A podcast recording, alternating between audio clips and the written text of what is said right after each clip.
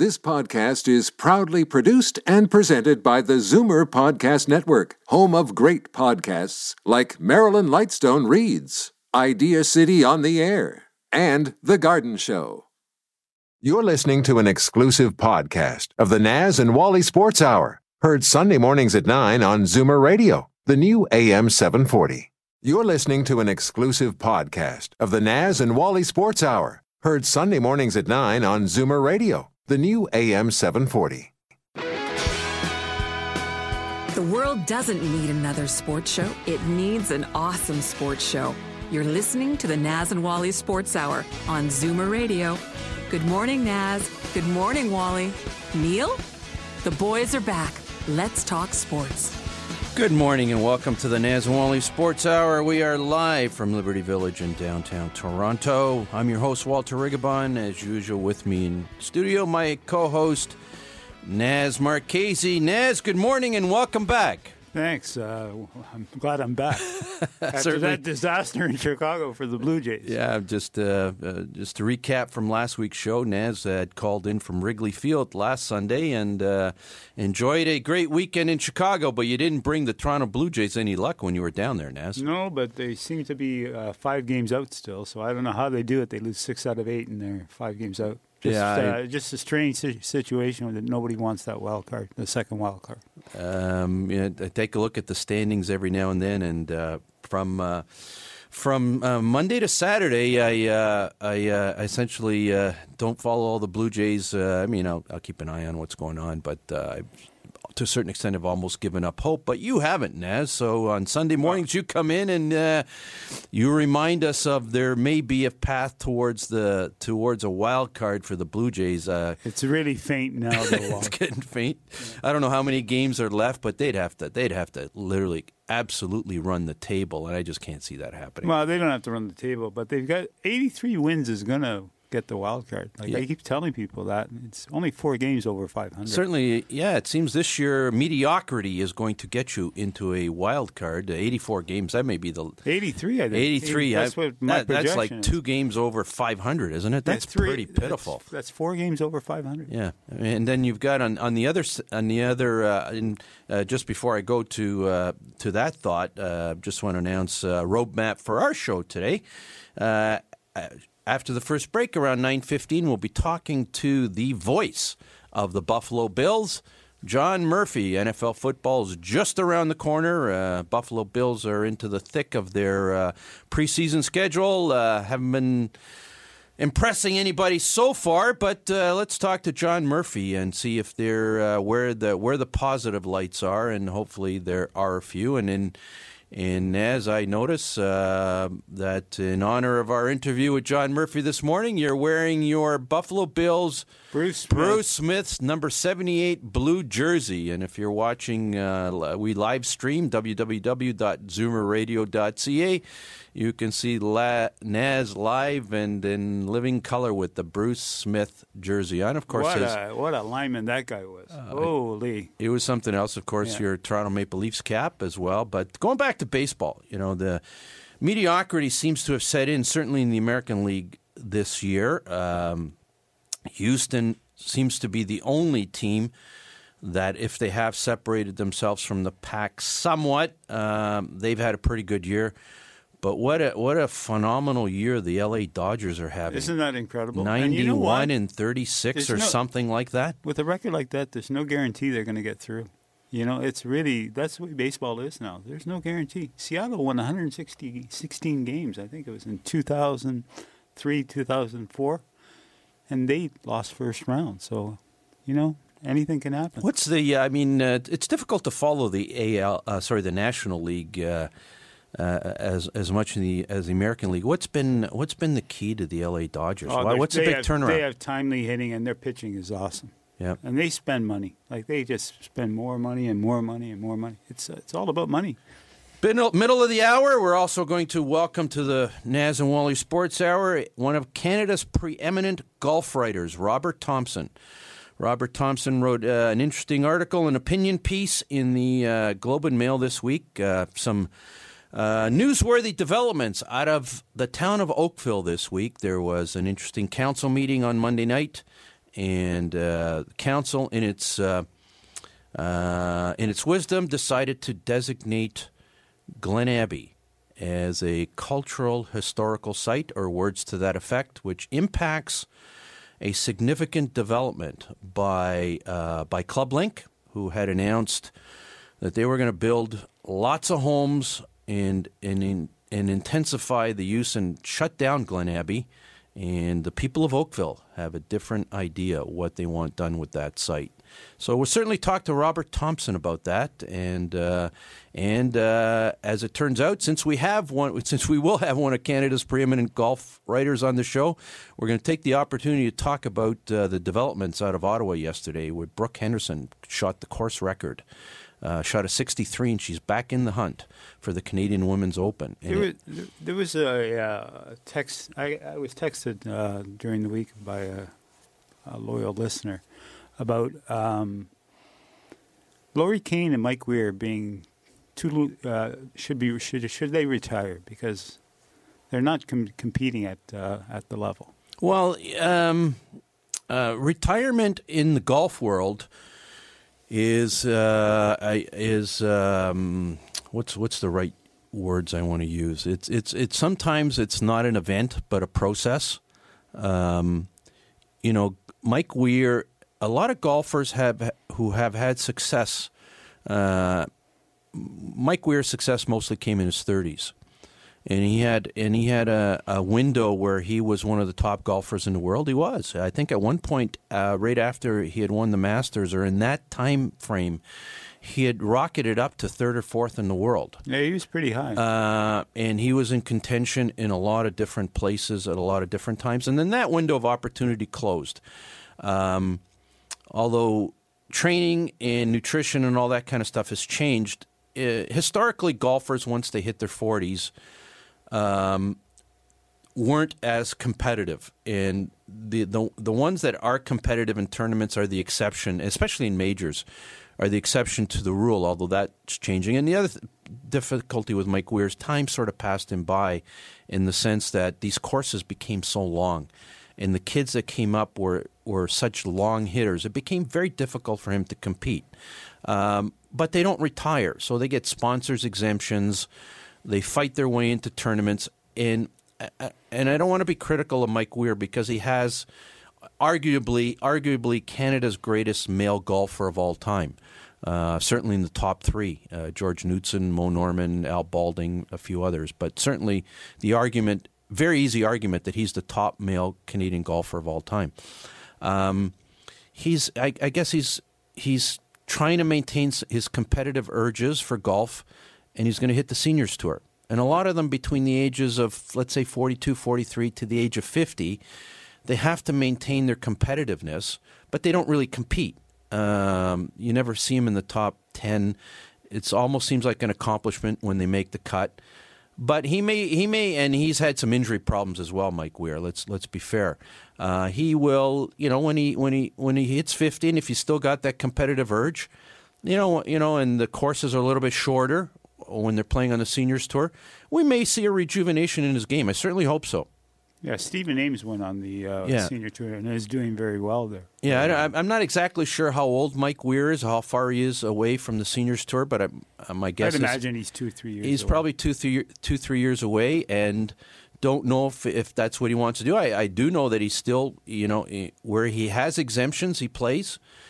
He still tries to compete out there. Every now and then he has some good rounds. Seems to have difficulty putting four good rounds together, but a lot of other golfers have the same problem. So Mike Weir, Lorie Kane, should they retire? No, I'd like to see them keep playing. There's a seniors tour. There isn't for women, though, right? It's a good question. I don't. I'm not sure. If there is, it's certainly not as prominent. But Lorie Kane, he hit two names. Certainly one of the great women golfers of all time in Canada, Sandra Post, Marlene Stewart-Street, in that conversation, obviously. It's nice to see them keep playing. I mean, I think we accept them for what they can perform out there. We're not critical of them because they can't win. They don't can't not that they can't win. They don't win tournaments anymore. They are two of Canada's great. It's always a pleasure to see them play. I don't want to see them retire. I agree. Certainly not. And going back, we've got a few minutes before our first break, and there's an event that happened last night. I guess we should touch on it for a couple of minutes, Naz. I know before the show, we both decided we had very little interest, but one reporter that I read this morning in one of the papers said it was the greatest sporting spectacle of the 21st century. Are you kidding me? Of course, I'm talking about Conor McGregor. Is it Floyd Mayweather? Floyd. Floyd, right? Yeah. Whatever. I used to, Naz and I, we've been doing this in this incarnation for 4 years, but we did it in our previous incarnation back in the 70s. We used to be big boxing fans. This event came in. The results probably came in after I was hit the sack last night, but I personally had no interest in McGregor Mayweather. I thought it was a staged event. I thought it had no sporting relevance whatsoever. And I guess the result that ended up having the result, which was, Mayweather was playing in his ring, and he won the fight. But McGregor, you know what? I've only read reports. I haven't seen any of it. Hung in there for 10 rounds, so I guess you got to give him credit. How does a virtually untrained boxer go into the ring with a Mayweather and last 10 rounds? What does that say about boxing these days, Wally? Well, what it says about boxing isn't what it used to be, number one. Mayweather is, by the purists, some purists suggest that he may be the best boxer of all time as a boxer. Mm-hmm. I think he's 40 years old, isn't he? Yeah. He's almost impossible to touch or to hit during. I mean, he's the ultimate technician in the ring. McGregor is just an MMA guy. The problem is we're showing, I think, Naz, our generational. Where we fall in the generational spectrum. I know you're not an MMA guy, and I'm not an MMA guy. I just don't find that sport, if that's what you want to call it. And is that what it is? MMA, mixed martial arts, yeah. UFC is what? Anyways, we're showing the bottom line is we're showing our age, right? And the young people certainly have a different perspective. And that may be why boxing has been on the decline, because the younger generation have taken over, and they find MMA more appealing than boxing for whatever reason. McGregor and Mayweather were fit in terms of physique and weight class, so. Some promoters thought they could make a lot of money putting this all together, and it sounds to me like they did. They generated a lot of interest, Mayweather on a TKO in the 10th round ended up winning the fight, and certainly we'll draw the conversation at that. We've got to move on to other things in the show. We're going to go to break right now. We'll be back right after the break with John Murphy, the voice of the Buffalo Bills, and later on in the show, one of Canada's preeminent golf writers, Robert Thompson. It was a rainy day when Pizzaville brought back the large 5-topping pizza special for just $13.99 for a limited time. I'm whispering because the last time Pizzaville brought back this special, there was pandemonium in the streets, pushing, shoving, biting. So order now and order often, and hopefully you won't have any bite marks when this is over. Call Pizzaville for the large 5-topping pizza special at pound 3636 from your cell phone. Shh. There's an old saying, entrepreneurship doesn't build character, it reveals character. Entrepreneurs learn to trust a person by trusting people. The law firm Rigabon Carley understands this. They know all about entrepreneurs because they work for them every day. They've earned their trust. They know that when it comes to meeting the legal and business needs of entrepreneurs, good enough is not enough. Rigabon Carley, the intelligent choice. Steel's Paint in Woodbridge, an enormous 20,000-square-foot superstore that carries nothing but the best. Superior staff, superior advice, superior selection, superior everything. When you have a really tough job to do, they can knock it down to size. They'll show you how to get it done right, and because they only sell the best of everything, you'll get it done to last. That means superior satisfaction. Steel's Paint, 4190 Steeles Avenue West in Woodbridge, the best. This is Daryl Sittler for Alta Infinity in Vaughan. I've worked with some pretty great teams over the years, and the staff at Alta ranks among the very best. Expert sales, superior service, and the largest selection of Infiniti cars and SUVs in Canada, and the most competitive pricing anywhere. It's no wonder that Alta has been an all-star performer for well over a decade.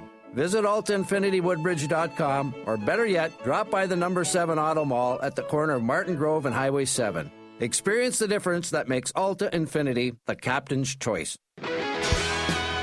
From face-offs to playoffs, field goals to own goals, you're listening to the Naz and Wally Sports Hour on Zoomer Radio.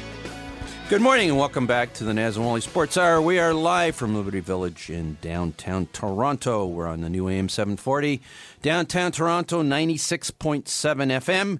And also on the internet, live streaming at www.zoomerradio.ca. We're pleased to welcome back to the Naz and Wally Sports Hour from One Bills Drive, the voice of the Buffalo Bills, John Murphy. Good morning, John. How are you?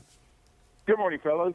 I'm good, thank you. Sorry for I totally screwed up your show last week, but I'm okay, and I'm here to do it today. I apologize for last. No. Don't worry about it, John. We're pleased to have you, and thank you so much for joining us. We really appreciate it, John.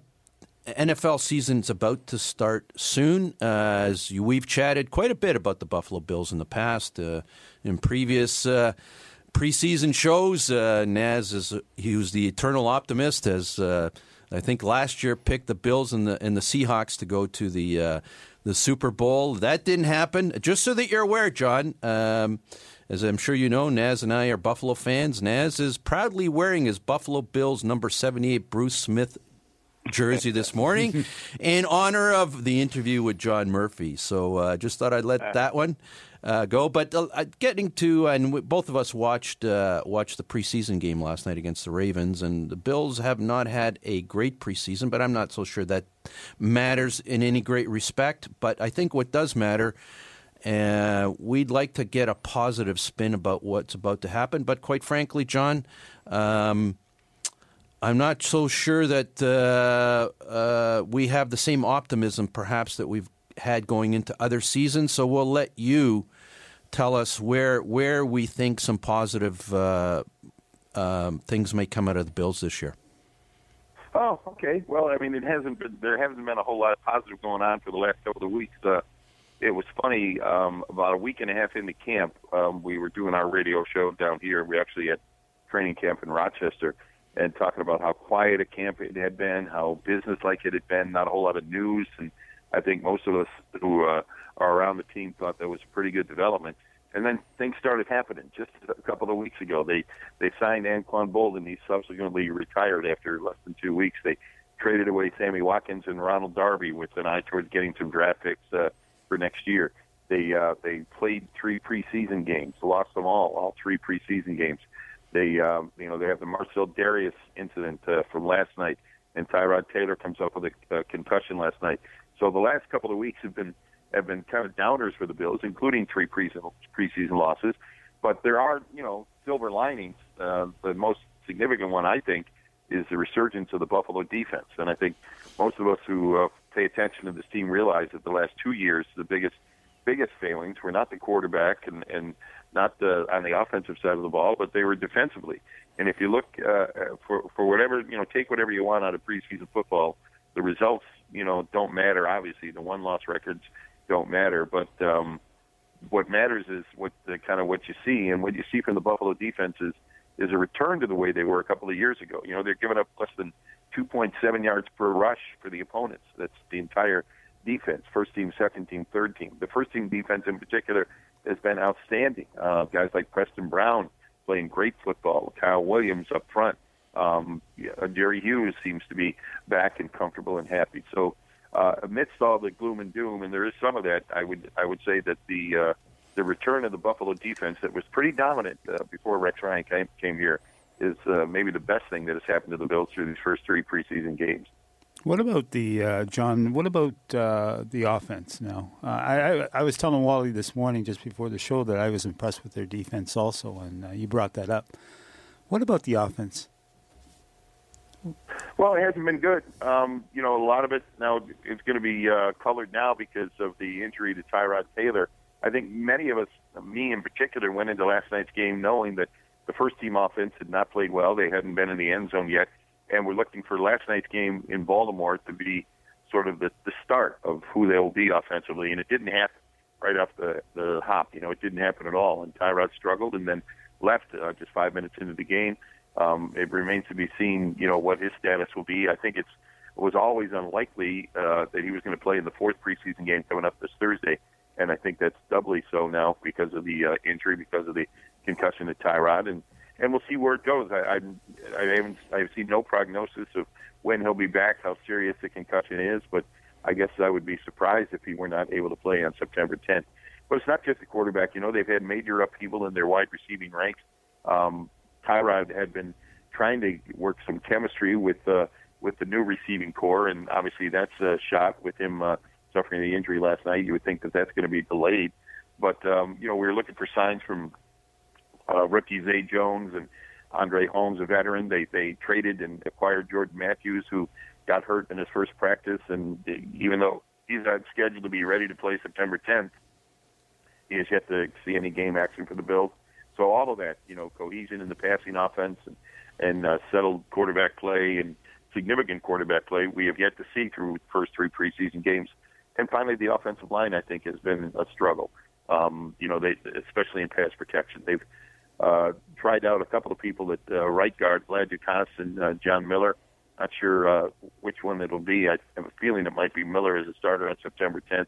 They've, kind of nursed Cordy Glenn through nagging injury, foot injury through preseason, and I think all signs are he'll be ready to go September 10th, but they've also got significant playing time for a rookie second-round draft pick, Deion Dawkins, during that time. So it's just unsettled on offense. It hasn't been good, hasn't been productive. There have been flashes from LaShawn McCoy that he is ready to go, and it really looks as good as ever from the running back spot. But offensive line, quarterback play, and just a new cast of characters of wide receivers, it made it pretty unsettled on the offensive side of the ball. You'd like it to be more settled and more cohesive this late into preseason, but that's not going to be the case.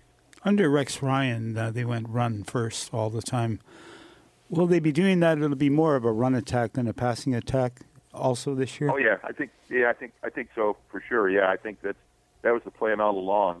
And I think it's a good plan because they've led the league in rushing the last 2 years, getting significant contributions from Tyrod Taylor in the running game. But they're a good run-blocking offensive line. They've demonstrated that with Richie Incognito and Eric Wood and Cordy Glenn when he's healthy. They do a good job up front. So, yeah, I think that was the plan. They need more balance on offense. And that's, not that, they were productive offensively. They top 10 in scoring last year, but they need more balance. You have to have a passing game or your running game will suffer. Teams will load up the box and not allow you to run the football by putting an extra man down in the box. So, that's what they're striving for. As I said, they haven't been able to accomplish that yet in preseason, but I do think they're going to be a team that focuses on running the football effectively. We're talking to John Murphy. John Murphy's, of course, the voice of the Buffalo Bills and host of the John Murphy Show on WGR Radio 550. John, it seems like it was yesterday we chatted and we were excited about Rex Ryan coming to Buffalo, and I still remember the conversation we had after Rex came in on his first press conference, and everybody was all excited. And that, unfortunately, for Buffalo Bills fans, didn't work out all that well for a myriad of different reasons. It seems like the Buffalo Bills have now become a little bit of the Carolina Panthers North. Brandon Beane and Sean McDermott. Tell us a little bit about Brandon and Sean and what their strengths are and what difference that they seem to be making with the Buffalo Bills franchise. Yeah, they do. Those two in particular seem to work in lockstep, which is pretty good. They're both very detail-oriented, organized, very focused on all the nitty-gritty details, which certainly was not Rex Ryan's strength. And I think that's the number one change that you see. You know, everything is thought out, planned out. There's a reason for everything they do. They are meticulous in their vision, I think, for the team and what they want this team to look like. And it, you know, it's not going to be easy. I think, you know, they're trying to effect a culture change and trying to reverse more than a decade and a half of, futility for the most part. And that's not going to be easy for them to do. But we're in the early stages of it. I'm impressed by Coach McDermott's vision for what he wants, the type of player he wants, the type of people he wants around him. I was talking to a colleague last night after, the third preseason loss about what a test this is for first-time head coach Sean McDermott. If you look at the last couple of weeks, to lose your starting quarterback to a concussion, to have arguably your most talented defensive player defy team rules and have to send him home from a game last night, to trade away a couple of your starters, including Sammy Watkins, who has potential to be a tremendous performer in the league, to injuries, a couple of key critical injuries in preseason. It's been a rough couple of weeks for Sean McDermott, and having never done the job, this will be a test of his leadership ability and how he handles adversity. I think he's going to be okay because I see a kind of a cool, calm demeanor from McDermott and a focus on what's ahead as opposed to what's gone on before, and I think that will serve him well. But certainly these cannot be easy days for the head coach, Sean McDermott, right now.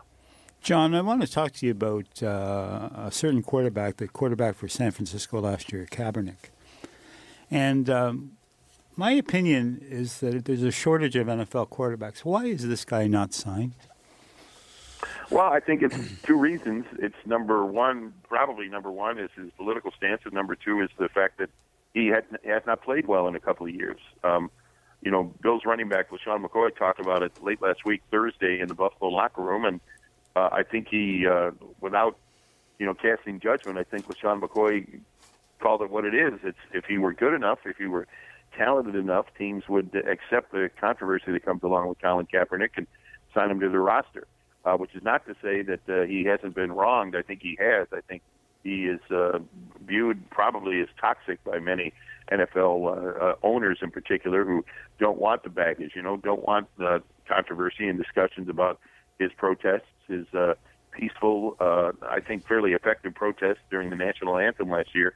But teams don't want that on their roster if his talent doesn't outweigh it, and I think that's where he's at. That said, I think he'll be on a roster eventually this year. I'm not sure if it'll happen before the season kicks off because there is such a dearth of quarterback talent in the NFL. I'm not a fan of the way he plays. I saw what he did with the Niners and took him to a Super Bowl, but I think he has regressed as a player. I think he is limited in how he plays, and I'm certain many football people see the same thing. So they probably look at it and say, will this guy fit in what we want to do? Does he help us at all, even as a backup?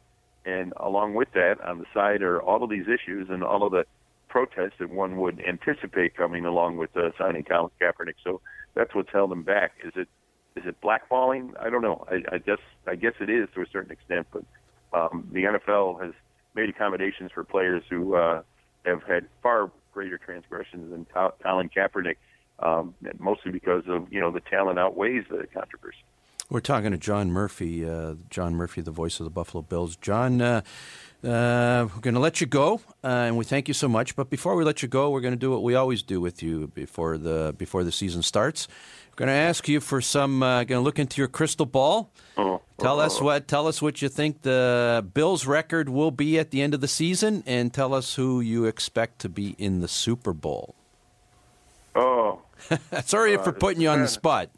Yeah, no, I've waited a lot. I had a sense before the preseason game started of where I thought the Bills would be, and honestly, things have not gone well in preseason for them.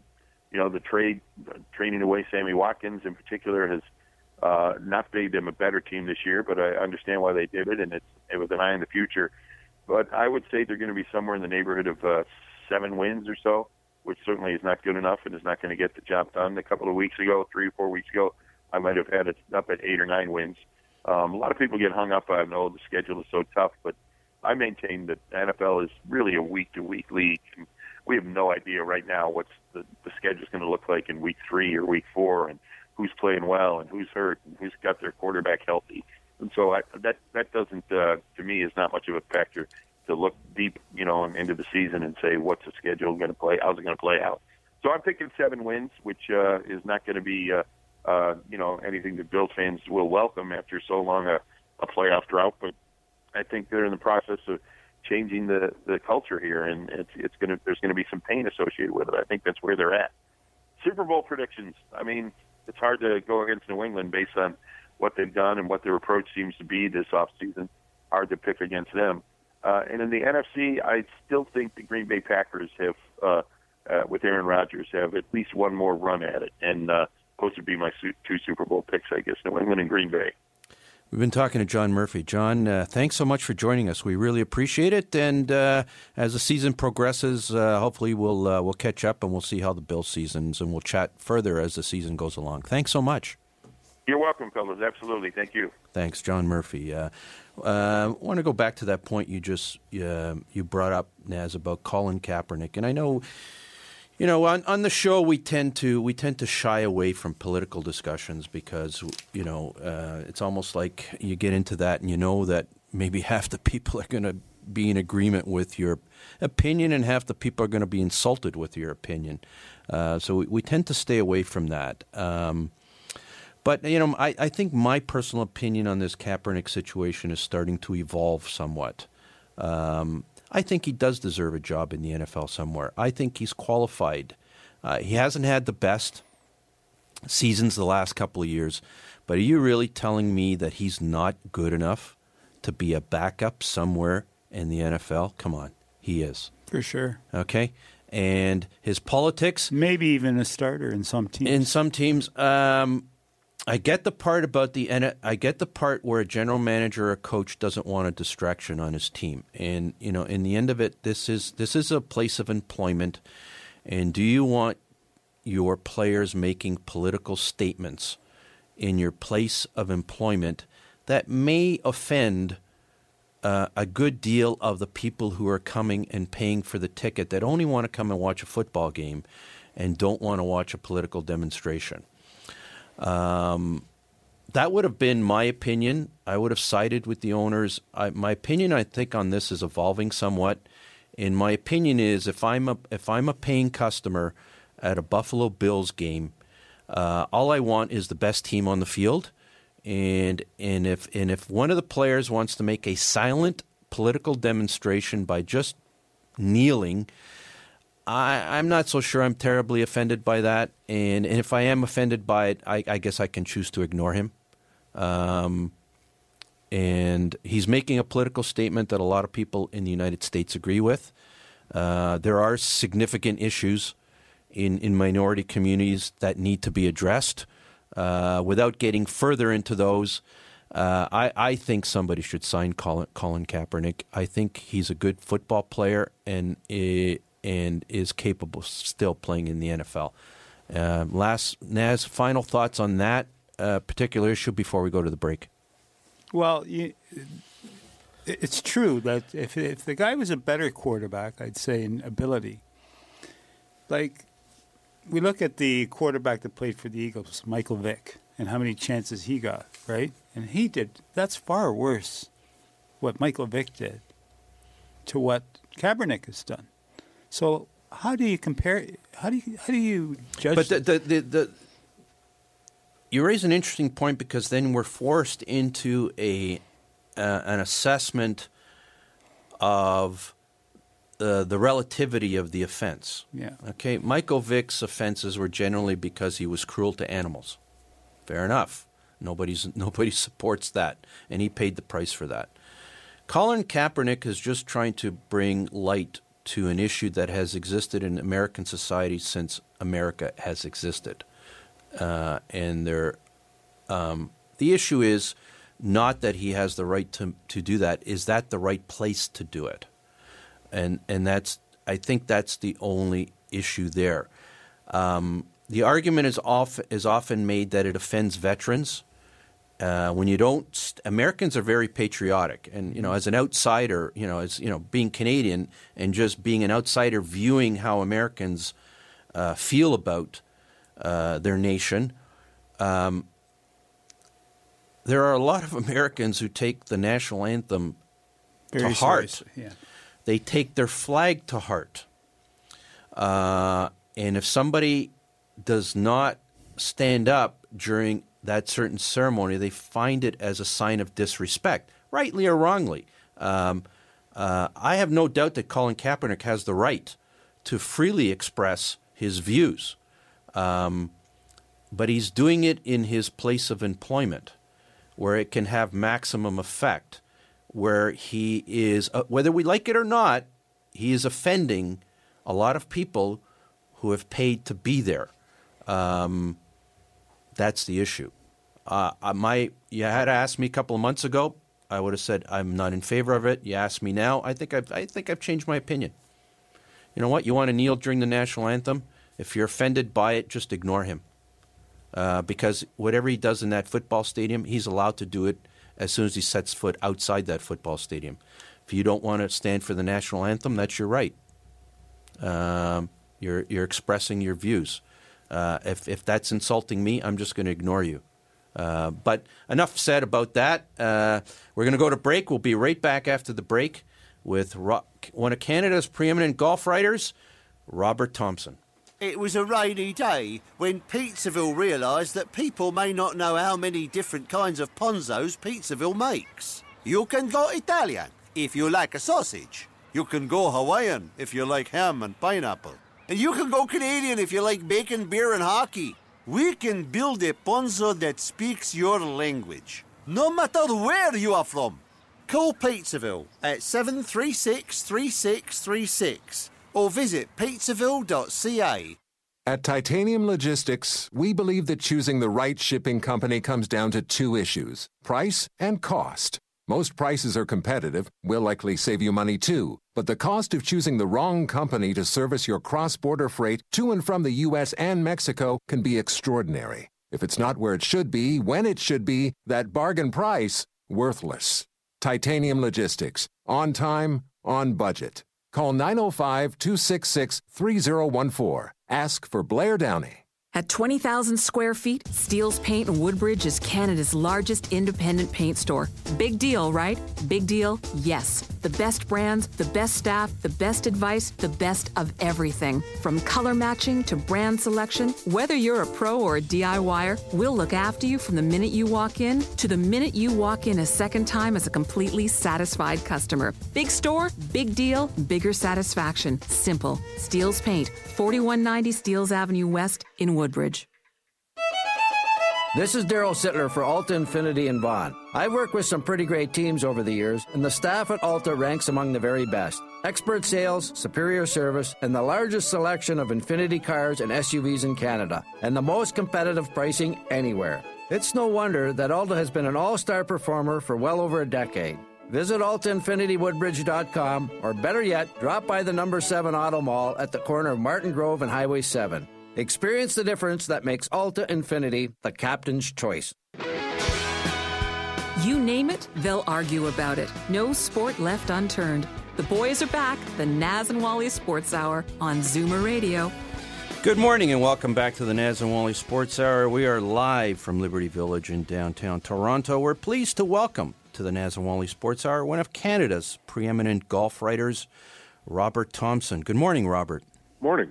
Thanks so much for joining us. And what attracted our attention is a story I've a little bit near and dear to my heart. And you wrote an interesting article in the Globe, in Toronto's Globe and Mail this week, the national newspaper, about an event that transpired at the town of Oakville in terms of how they are dealing with a development proposal by Club Link, who want to develop Glen Abbey. And to make a long story short, Oakville Council, presumably in a very heated council meeting, issued what is legally known as a notice of intention to designate under the Ontario Heritage Act, which essentially in the short term freezes development of Glen Abbey on the basis that it's an historical site.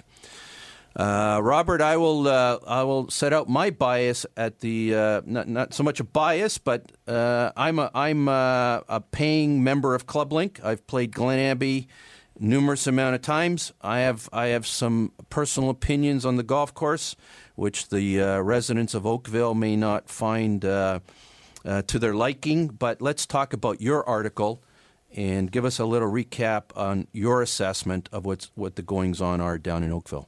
Well, I'd preface this by saying I spent some time this summer as an expert witness in an Ontario Municipal Board case about a property in northern Ontario that was being a group of people were attempting to designate as a heritage landscape, which is essentially what they're trying to do with Glen Abbey. It doesn't necessarily preclude you from developing the site, but it makes it much more difficult. So I'd done an inordinate amount of reading and research and writing on the subject in the months heading into the point where the Globe had asked me if I had a perspective on this latest development with Glen Abbey.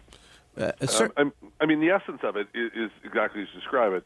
There's a battle over development of Glen Abbey. Ray Sahi, who's the owner of Club Link, senses that there's a lot of money to be made by developing the site, which is, you know, given everybody knows real estate prices in Toronto have slowed considerably in the last bit, but it is still a, you know, hugely valuable piece of property if you put 3,000 units on it, is what I think almost 3,000 homes that they're expecting to just put on the upper holes of Glen Abbey. So not the valley holes that are arguably the most famous part of the property, the ones that go down by the creek, but the ones that are sort of up top.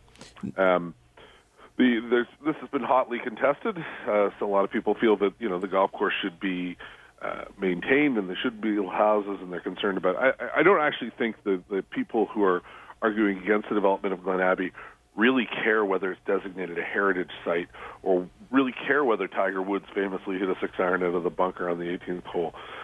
They just don't want it to be developed, and it's their method.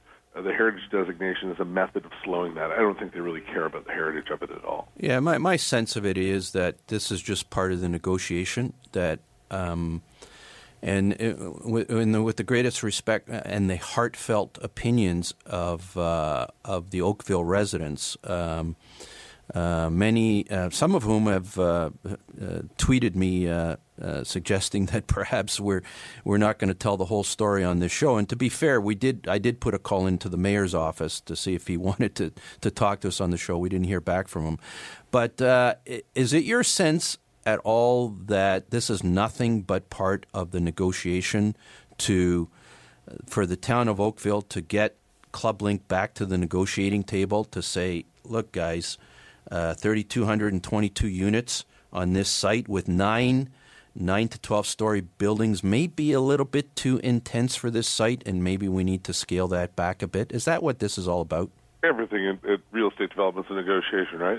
That's sort of part of the course on this one. But I suspect that's certainly part of the discussion on this is an attempt to, but that's how municipalities work. I don't actually believe, Oakville's mayor, Mr. Burton, actually cares about Glen Abbey at all. I think what he cares about is being perceived to be on the right side of how this plays out. So my feeling would be that he'd probably be okay with it if it goes either way, but he has to hedge his bets and be perceived as necessarily siding with stakeholders and with the potential voters should Mr. Sahi's development proposal lose. On the other hand, if he wins, doesn't Oakville come out in some ways ahead? Think about all the development fees that come out of this, all the extra tax base that comes out of those 3,200 units you mentioned. Like there's an upside either way to this. Yes, I think it potentially causes some considerable concern about traffic and other things, but I had understood, it was my understanding from most cities, maybe the exception of London, Ontario, where I am now, but most cities, the goal is to add density, not to, they want areas where so you're not spreading the city out, you're actually adding density to core areas.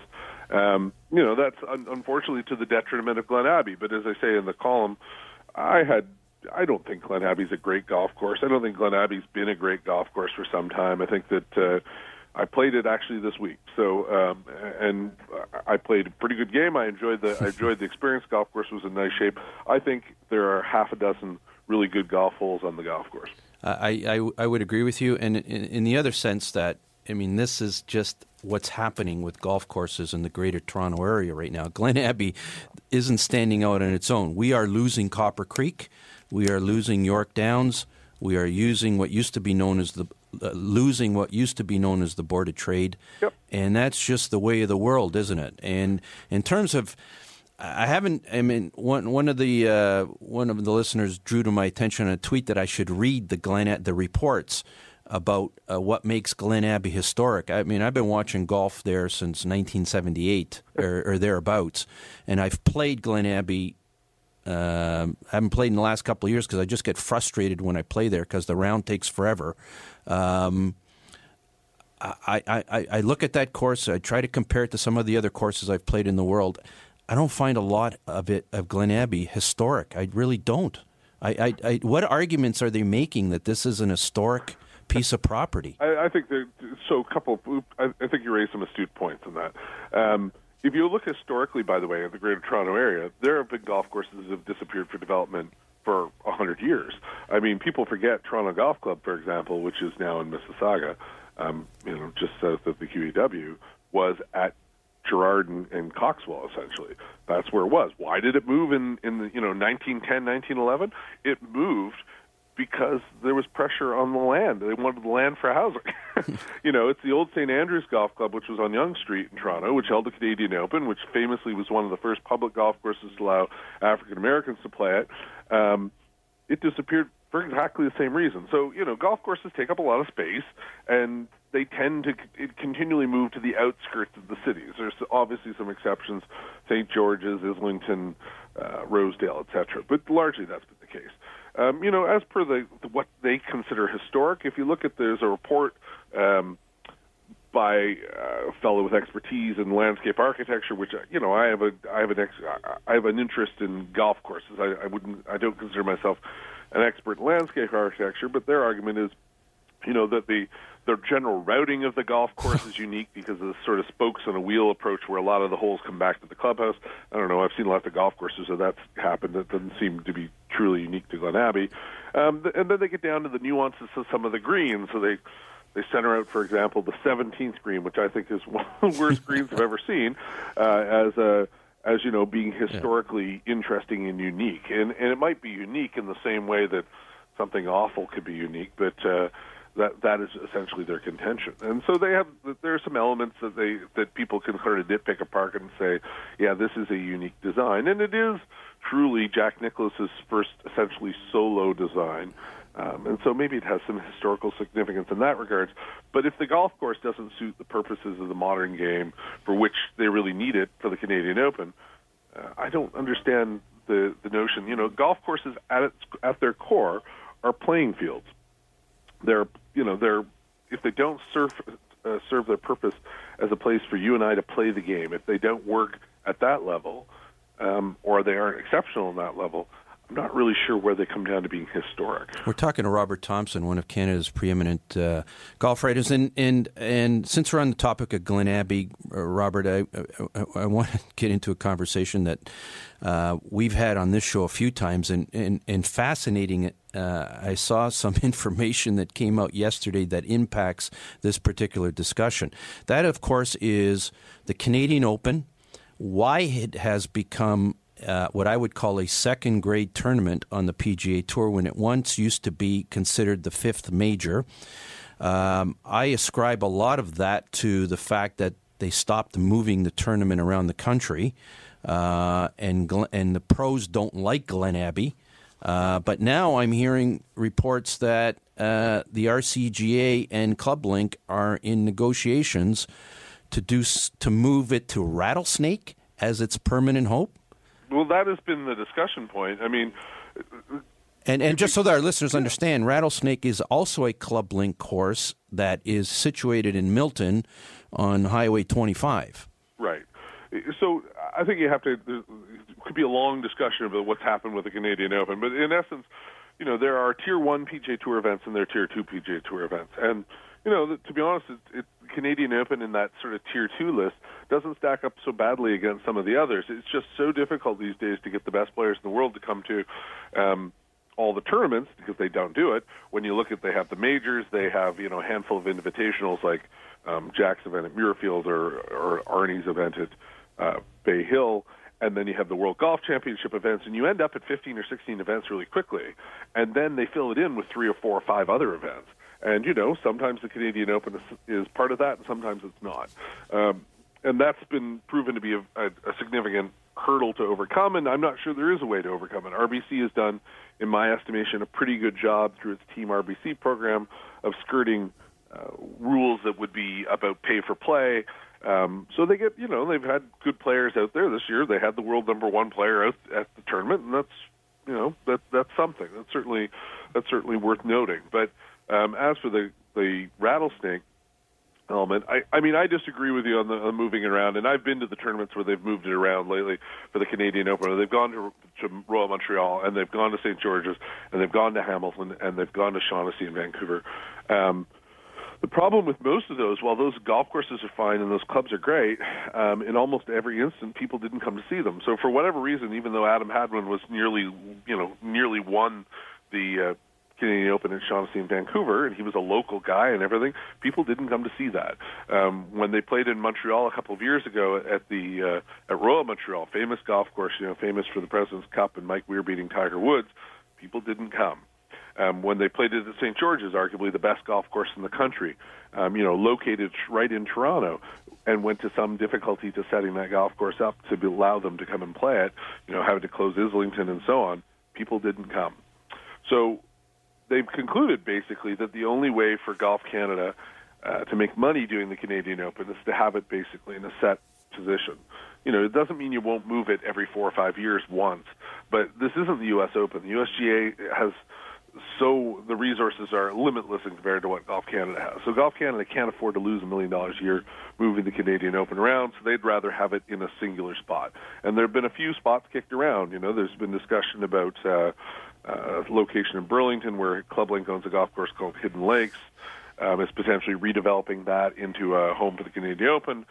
There's been discussion about a site next to Eagles Nest, which is in Vaughan, where they might develop a handful of practice holes, a new practice facility, and a home for Golf Canada, and use Eagles Nest as a home for the Canadian Open.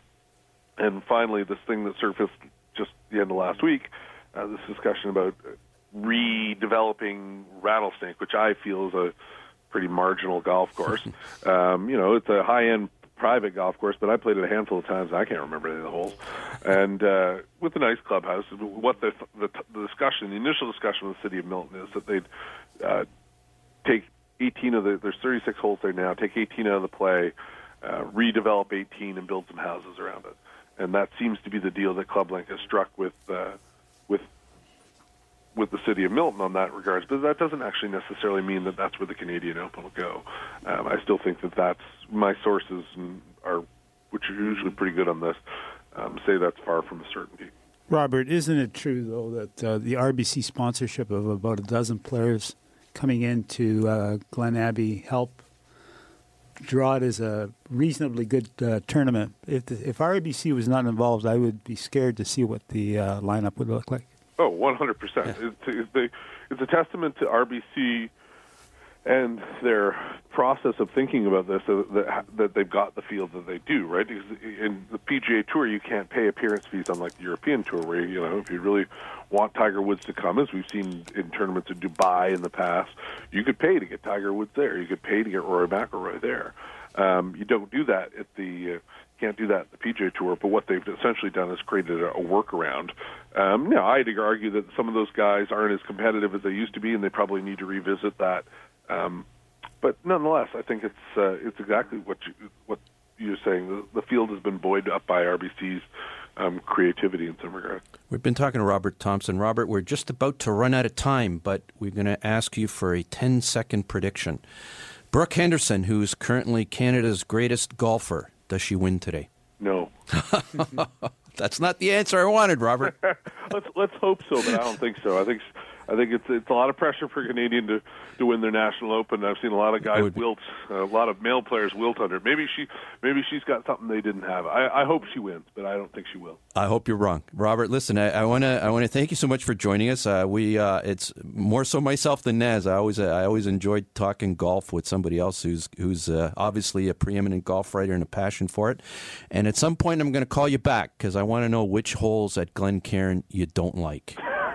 Anytime you want. I'm going to call you back. I know you played it. I think it was Friday, and Glen Cairn's is on my rotation, and I played it yesterday morning. So I want to find out from somebody who has a passion for golf which particular holes on that course he doesn't like. Listen, Robert, this has been fun. Thank you so much for joining us. We appreciate it. Thanks, guys. Thanks so much. That was Robert Thompson talking about Glen Abbey, talking about the Canadian Open.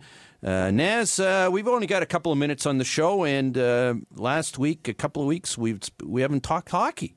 It's hard to believe, but I guess in August it's difficult to find a hockey story or a Toronto Maple Leaf story, but we actually have one this week, so why don't we finish the show with that? So bring us up to speed on the goings-on with the Leafs in the last couple of days. Connor Brown just signed for 3 years at $6.6 million, which is a pretty good price for him. He could end up being a 30-goal shooter in the NHL.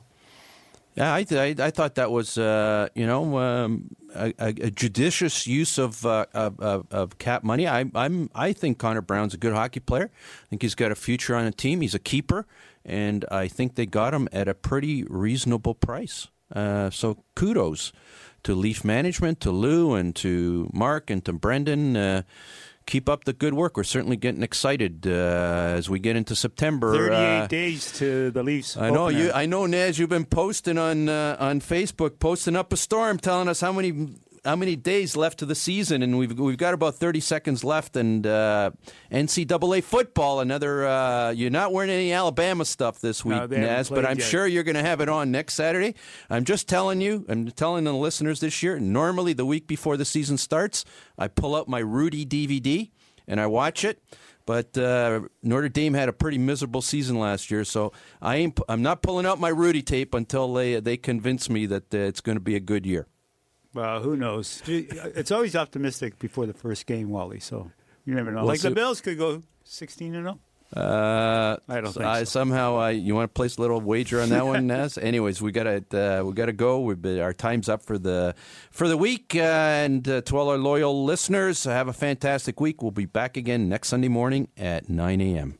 This podcast is proudly produced and presented by the Zoomer Podcast Network, home of great podcasts like Marilyn Lightstone Reads, Idea City on the Air, and The Garden Show.